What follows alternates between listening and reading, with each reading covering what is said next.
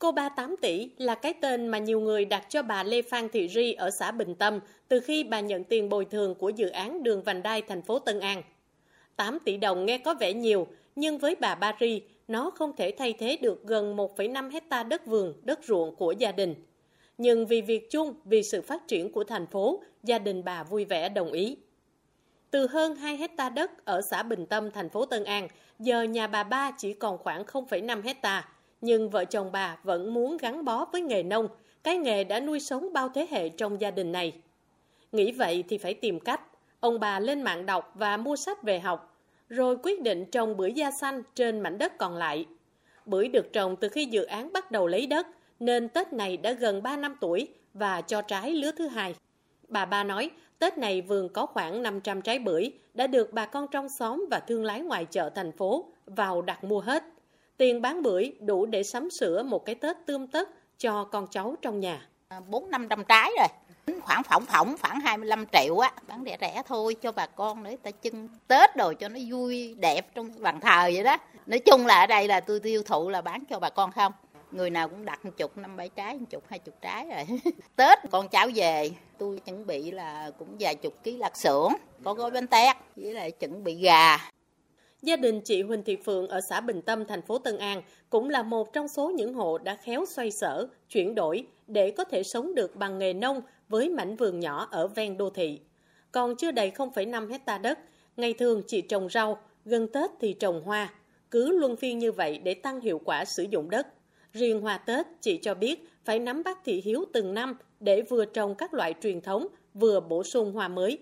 Tết này, gia đình chị cũng ấm no vì hơn 6.000 chậu hoa truyền thống như cúc, vạn thọ đã có thương lái ở chợ hoa đặt. Còn hoa treo giống mới thì các quán cà phê, khu du lịch đã mua hết. Theo chị Phượng, đất nông nghiệp ở đô thị tuy diện tích nhỏ nhưng trồng gì bán cũng dễ vì gần các khu đông dân cư, sức tiêu thụ mạnh, vận chuyển và giao hàng dễ dàng. Chị thích cái nghề hoa này, dưới gần ở đây mình ra mình công viên này kia nọ mình bán này. Nói chung mình trồng cũng nhiều loại lắm mà năm nay thấy thị trường ấy nên rút bớt lại, trồng ít lại. Chứ mỗi năm thì có trồng hồng nữa, đồng tiền nữa. Thì cũng như Tết cũng mua này mua thực phẩm thôi chứ cũng nhà cũng có đầy đủ rồi. Từ thực tế sản xuất và mong muốn của nông dân, chính quyền thành phố Tân An đã sớm có định hướng hỗ trợ người dân sống được với ruộng vườn. Năm 2020, thành phố Tân An bắt đầu thực hiện đề án phát triển nông nghiệp ven đô gắn với sản xuất nông nghiệp ứng dụng công nghệ cao giai đoạn 2021-2025. Đến nay, sau hơn 3 năm thực hiện, diện tích trồng lúa trên địa bàn thành phố giảm khá nhanh. Thay vào đó là trồng rau màu và cây ăn trái, nhiều nhất là từ cây lúa chuyển sang trồng rau sạch, gấc, thanh long, dừa, bưởi, cam, chanh. Cụ thể, diện tích lúa giảm từ 5.000 hecta năm 2000 xuống còn hơn 4.400 hecta vào năm 2023.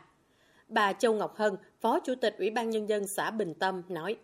Địa phương thì cũng đang à, thực hiện mô hình nông nghiệp ven đô, chuyển đổi cơ cấu cây trồng vật nuôi đối với những cái à, cái sản phẩm nông nghiệp mà có giá trị kinh tế cao, đỡ công chăm sóc, áp dụng cái tiến bộ của khoa học kỹ thuật trong cái chăm sóc để giúp cho ừ, cái à, sản phẩm nông nghiệp được tăng lên về giá trị cũng như là cái sản lượng. Ông Trương Văn Vích ở phường 7 thành phố Tân An đang trồng rau theo công nghệ cao cho biết, làm nông nghiệp mấy chục năm nay, nhưng những năm gần đây ông nhận ra rằng muốn sống được bằng nghề nông thì phải chuyển đổi. Đất ít thì phải lựa chọn cây trồng cho phù hợp, hiệu quả kinh tế cao, phải ứng dụng công nghệ để tăng năng suất và đảm bảo chất lượng. Ngành nông nghiệp và chính quyền thành phố cũng động viên ông cùng những nông dân khác chuyển đổi theo nhu cầu thị trường. Ông Phích đã đầu tư hơn 2,5 tỷ đồng để làm hai nhà màng trồng rau sạch theo công nghệ thủy canh hồi lưu. Đến nay, vườn rau có đầu ra ổn định, mang lại hiệu quả kinh tế cao. Tết này, rau thủy canh nhà ông Phích trồng không đủ giao cho các nhà phân phối lớn, nhưng ông vẫn sẵn lòng bán cho bà con trong xóm, trong phường đến mua. Theo ông, đó cũng là cách để cùng nhau vui Tết ban đầu thì là một ngàn mét vuông. Rồi mình sau mình thấy mình còn đất. Mà thấy, thấy cái nhu cầu thị trường thì nó cũng cần đó. Cho nên mình nó tăng thêm 500 mét vuông nữa. Tại vì cái đầu ra thì nó, mình giao cho cái nhà phân phối ở trên thành phố đó. Thì lợi nhuận thì nó cũng hơi tạm ổn hàng ngày. Bà con nào có nhu cầu để mà ờ, ăn hàng ngày đó đến mình vẫn bán. Chứ giờ mình trồng rau sạch mà mình không bán cho bà con mình đây mình bán đâu không không được. Bà con với nhau mà địa phương với nhau mình ưu ái chút. Hiện thành phố Tân An đang có 4.400 hecta lúa, 230 hecta rau màu, hơn 600 hecta cây ăn trái và gần 10 hecta hoa cây cảnh được sản xuất theo hướng ứng dụng công nghệ và gắn với thị trường tiêu thụ trong, ngoài tỉnh.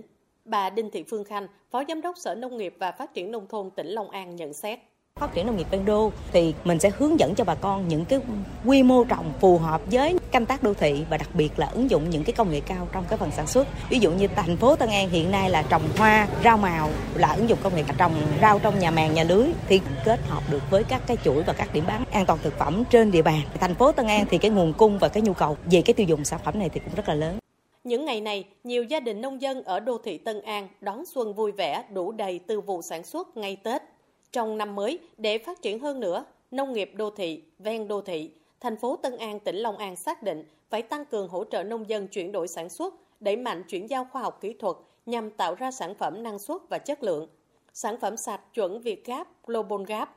Chính quyền cũng sẽ hỗ trợ nông dân mở rộng liên kết để đưa các sản phẩm, hàng hóa đến các tỉnh lân cận và thành phố Hồ Chí Minh, từng bước xây dựng thương hiệu nông sản hàng hóa.